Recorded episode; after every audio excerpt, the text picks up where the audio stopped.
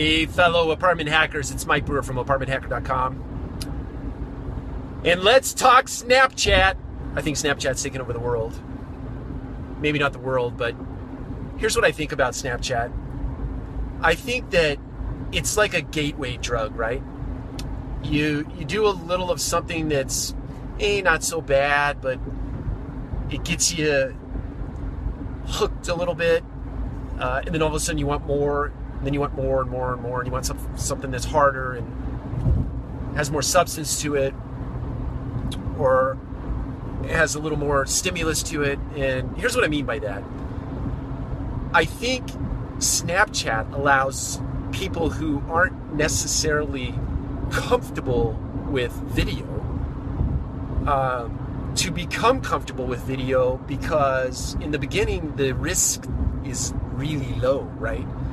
You you put a video out there and you know it's going to disappear in twenty-four hours, so you have uh, some level of tolerance uh, to your uh, potential angst for video.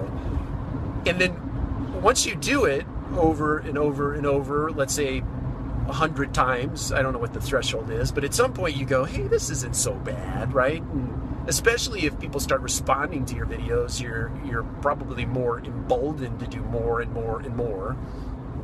And then through those hours of practice, let's call it, you become better at video. Um, it also allows for sort of a tolerance of quality, right? In, in that you don't have to be, you can be raw, you can be authentic. Truly raw and truly authentic. And so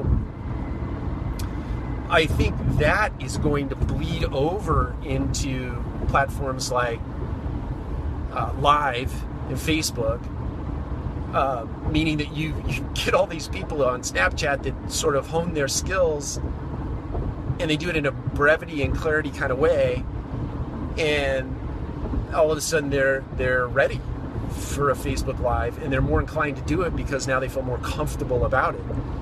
Um, and I think that will bleed over into consumer relations.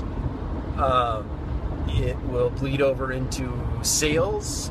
Uh, it'll bleed over into marketing to some extent, or maybe to full extent. Um, but I think we are on the cusp of seeing something that in the past would have been still photography, and now it's going to be Uh, live action experiences that we are going to create around our uh, communities. Um, and the personalities that show up in those interactions um, are really going to be the different ma- difference makers uh, going forward. That is to say that those brands that all of you have been creating out there over all these years are now going to be put front and center on the stage. And you better be ready to act. And I mean act in an, an Academy Award sort of way, because that will be the difference maker uh, between you and the property down the street.